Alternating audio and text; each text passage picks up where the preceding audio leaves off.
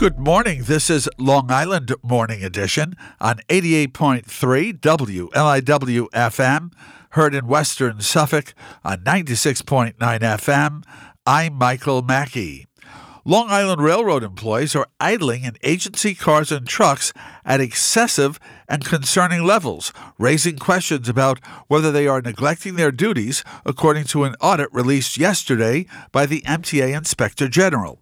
Robert Brodsky reports on Newsday.com that the audit also found a high number of LIRR employees were engaged in potentially risky driving habits, including harsh acceleration and braking.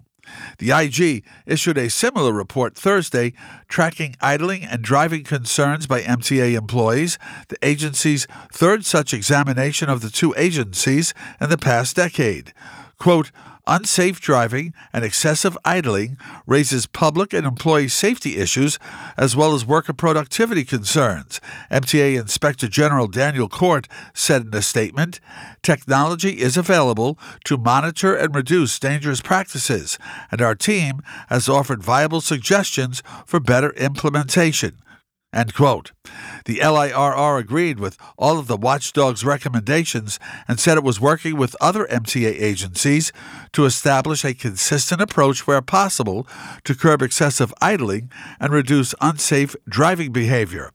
The audit focused on 183 vehicles in the Long Island Railroad's highway fleet that were assigned either to specific employees or part of a pool available to multiple workers in one of 10 departments during March 2023.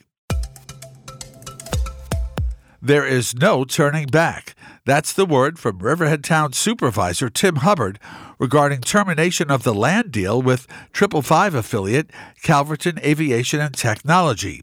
Denise Civiletti and Alec Lewis report on RiverheadLocal.com that Hubbard, fielding a question during the Heart of Riverhead Civic Association meeting Saturday, where he was the featured speaker, said the town of Riverhead has no intention of settling the lawsuit filed this month by Calverton Aviation and Technology.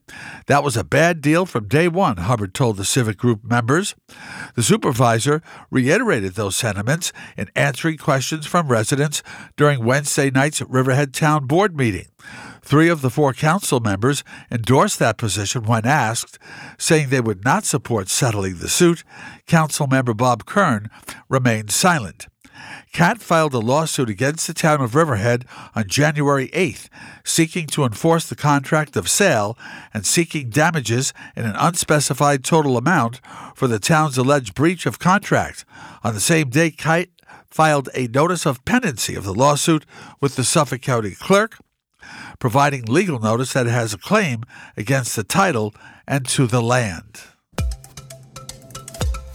Legendary Long Island investigative journalist Karl Grossman will be the major speaker at a conference this coming Sunday, January 21st, on current threats involving nuclear war. It has been organized by Long Island Peace Groups and will be held at the Huntington Cinema Arts Center from 2 p.m. to 4:30 p.m. this Sunday. There will be a showing of the film The Vow from Hiroshima about Setsuko Takeuchi, a survivor of that city's atomic bombing. Grossman, for 20 years, was a member of the Commission on Disarmament Education, Conflict Resolution and Peace of the United Nations, and International Association of University Presidents. The conference is this Sunday at the Huntington Cinema Arts Center from 2 p.m. to 4:30 p.m. this Sunday. When Dr. Georgette Grier Key and Brenda Simmons contemplate the history of Eastern Long Island, they think about important people and places, significant events, and defining moments that might not come to mind for many other people. They want to change that. So much of our history, worldwide or countrywide, or even locally, has not been known, said Simmons. Kaylin Riley reports on 27east.com that in an effort to bring that history to life for a broader audience in a way that will make it easily accessible for anyone with a smartphone, Grier Key, Simmons, and others have been hard at work over the past year to create the Hamptons Civil Rights Backstory Cell Phone Tour. The tour, which will officially launch this weekend, will include four stops each with a narrated audio segment, as well as photos exploring an aspect of black history in the area. The project will be available on the Travel Stories app and is a collaboration between Grier Key, the executive director of the Eastville Community Historical Society, and Long Island Traditions, which uses oral histories and other methods to document Long Island history, with a particular focus on recognizing and paying tribute to the diverse ethnic cultures present throughout the years on Long Island. The tour was funded in part by the National Park Service and the New York State Council on the Arts. Now, this weekend, the, it is be, going to be launched.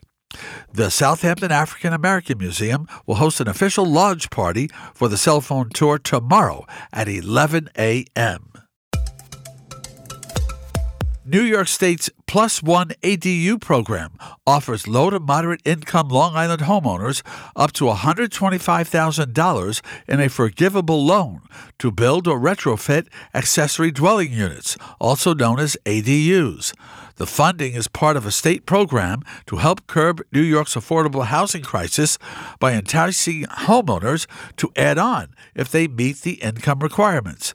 Housing experts say the expansion of ADUs can play a significant role in reducing the region's housing crisis through lower rents while providing homeowners with extra income to keep up with their mortgages. Tiffany Cusack Smith and Deborah S. Morris report on Newsday.com that low to moderate income homeowners who live in the towns of Babylon, Brookhaven, Huntington, Shelter Island, Southampton, and Southold can currently get the funding on Long Island. Other places where funds were awarded under the program included New York City and several localities in the Hudson Valley. Housing nonprofits and municipalities have partnered to apply for the funding, according to the New York State Division of Housing and Community Renewal. Experts studying the environmental impact of Las Vegas Sands' proposed $4 billion casino resort in Uniondale, Long Island, told Hempstead Town officials yesterday they would survey traffic patterns and the possible impact on air quality of the project. Their comments came during a town hearing attended by hundreds of supporters and opponents of the project.